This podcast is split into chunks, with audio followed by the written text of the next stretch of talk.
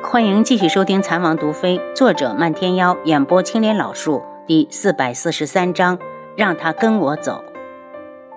因为被发现，楚清霄只好按时吃药，也不敢再不盖被子，他的感冒没几天就好了。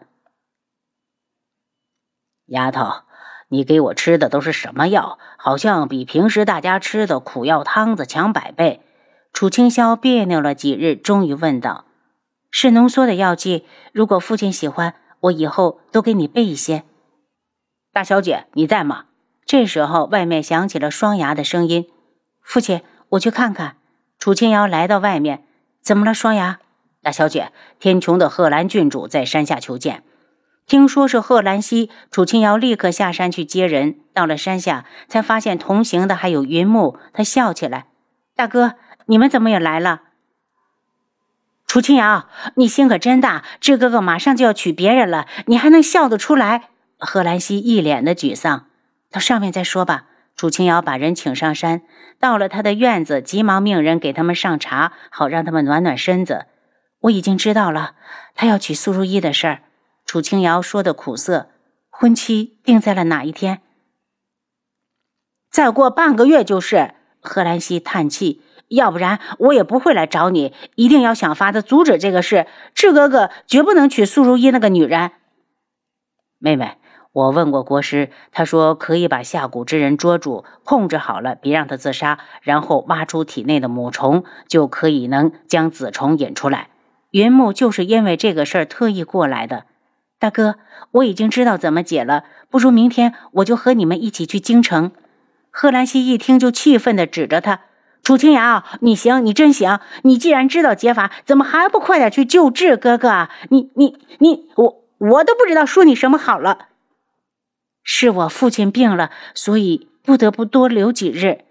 楚清瑶，你是不是发热了？你父亲不是早死了吗？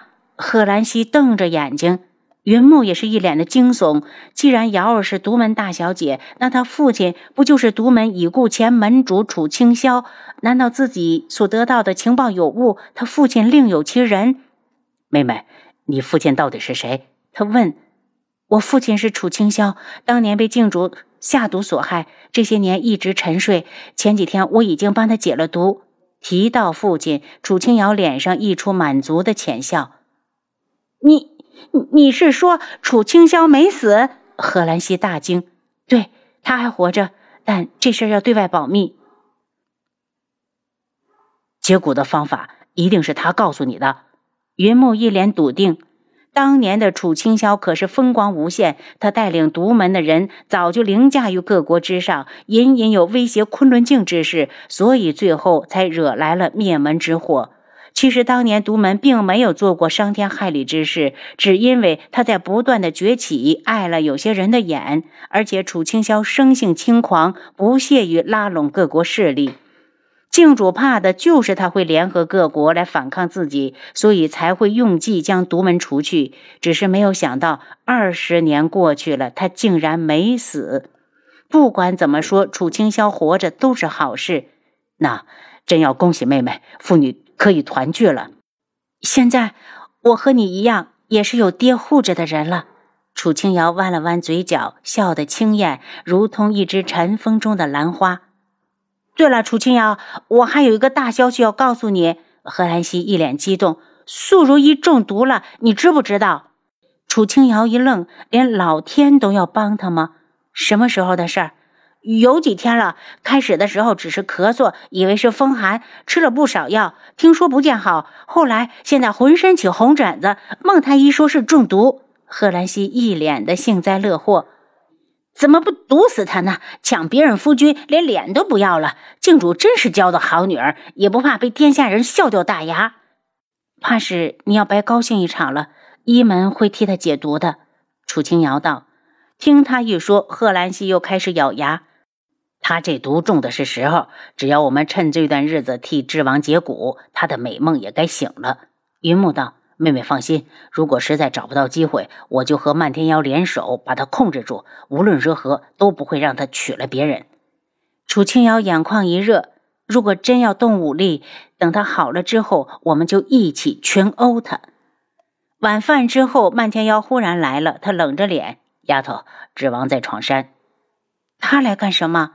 楚清瑶的心蓦地加速。是，你是记起了我了吗？似乎看到他眼中的神采，漫天妖有些不敢往下说了。不过他立刻就清醒过来，自嘲的道：“他的蛊还没解，定是为了素如意而来。”楚清瑶双眼冰冷：“素如意，我定不会救你。敢染指他的男人，他怎么可能会救？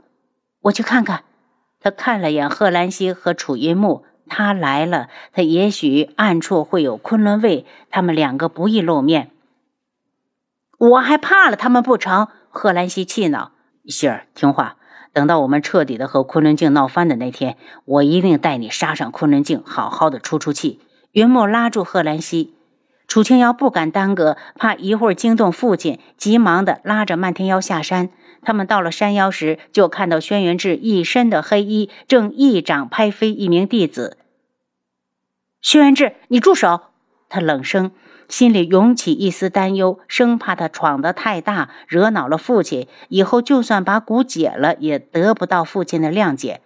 “轩辕志，你找死！”漫天妖飞身上前，与他硬生生地对了一掌，两人各自后退了3步，冷冷地看着对方。“漫天妖，让他跟我走。”轩辕志一指楚清瑶，楚清瑶差点以为他记起了自己，刚刚升起的惊喜在看到他眼神中的冷漠时立刻消散不见。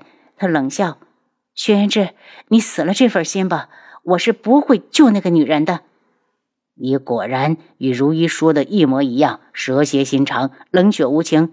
如今本王再送你一句，见死不救。”轩辕志的话彻底的将楚清瑶激怒。“轩辕志，你就为了一个给你下蛊的女人，如此的说我？你本就是这样的人，本王为何不得说？”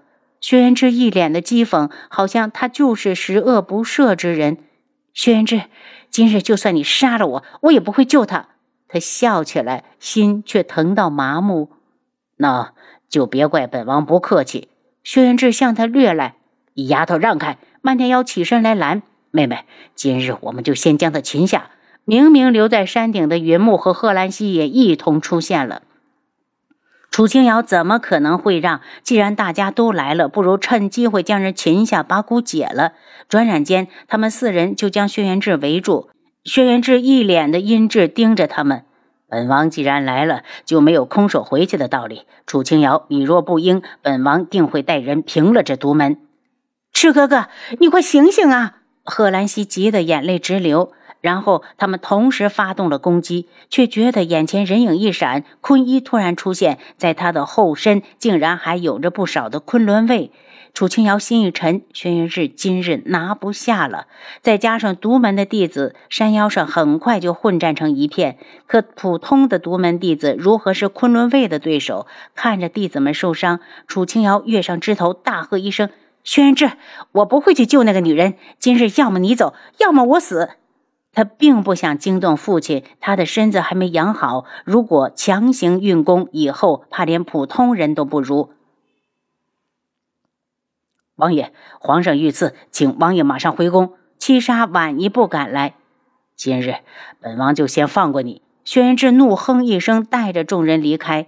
等王爷一走，七杀立刻的找到七绝，和他耳语了几句才走。“丫头，你到底知不知道你在做什么？